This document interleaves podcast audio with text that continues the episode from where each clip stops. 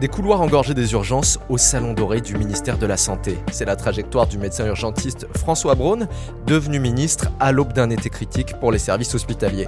Alors qui est-il? On pose la question à Philippe Corbet, chef du service politique de BFM TV.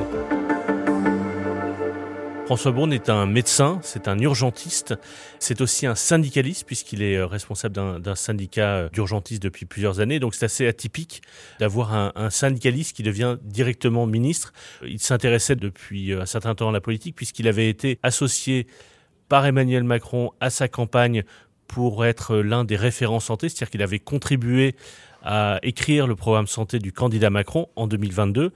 Et juste après l'élection d'Emmanuel Macron, puisque l'un des sujets qui est apparu euh, urgent sans faire de mauvais jeu de mots, c'était justement la situation aux urgences. Et donc, euh, il avait été missionné, François Braun, pour faire une mission flash, c'est-à-dire une mission, non pas pour repenser l'offre de soins de manière euh, générale, qui va être maintenant sa mission comme ministre de la Santé, mais pour essayer de trouver des solutions pour que cet été, ça ne coince pas comme on peut le craindre. Et donc, cette mission a été menée pendant quelques semaines. Cette mission, rendue le vendredi, l'a amené à être nommé ministre le lundi. Donc, François Braun, euh, qui était jusqu'à présent chef des urgences de l'hôpital de Metz, et donc désormais le nouveau ministre de la Santé. François Braun arrive dans un contexte extrêmement tendu, avec des services des urgences qui peuvent être en grève dans certains hôpitaux. Euh, comment sa nomination a été accueillie par les médecins urgentistes et par les hôpitaux en règle générale Il est assez connu des, autres responsables des services d'urgence et des soignants dans les services d'urgence parce que donc il était responsable syndical depuis euh, plusieurs années. Même ceux qui ne partagent pas totalement ses points de vue sur l'organisation de l'hôpital, par exemple Patrick Pelou, ont plutôt, euh, qui est plus à gauche pour, pour simplifier, ont, plutôt apprécié ou plutôt souligné le fait que avoir un médecin urgentiste au ministère de la Santé au moment où il va falloir régler des questions importantes sur l'organisation de l'hôpital, notamment des urgences, c'était plutôt une, bonne chose.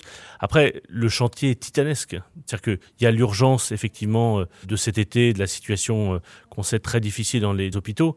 Mais en fait, le chantier auquel il va devoir euh, s'atteler, c'est un chantier extrêmement large, d'une forme de remise à plat de l'offre de soins du médecin de ville et j'allais dire même médecin de campagne, puisque souvent dans les zones rurales ou dans les zones de, de banlieue, c'est très difficile de trouver des médecins. Ça pèse aussi sur l'hôpital, puisqu'au fond, quand on n'a pas euh, la possibilité d'appeler un médecin près de chez soi, eh bien on va aux urgences. Et donc ça renforce les difficultés aux urgences. Et il y a tout un problème très vaste jusqu'à l'organisation de l'hôpital en général, la tarification des soins à l'hôpital, la question aussi des maisons de retraite. Donc en fait, il faut repenser l'ensemble de l'offre de soins. C'est une question d'organisation, d'organisation du territoire, d'aménagement, une question même de statut telle ou telle fonction. Comment inciter par exemple des médecins, des étudiants en médecine à aller s'installer dans des zones où manque de médecins, il faut-il les contraindre ou pas? Comment est-ce qu'on organise les finances des hôpitaux? Est-ce qu'il faut rester à la tarification par soins ou est-ce qu'il faut repenser cela? Ce sont des sujets euh, titanesques et euh, le fait qu'il n'ait aucune expérience politique,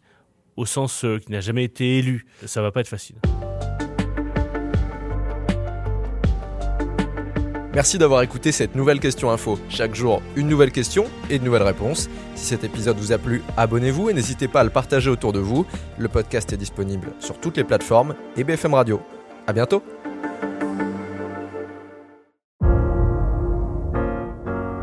Vous avez aimé écouter la question info? Alors découvrez le titre à la une, le nouveau podcast quotidien de BFM TV.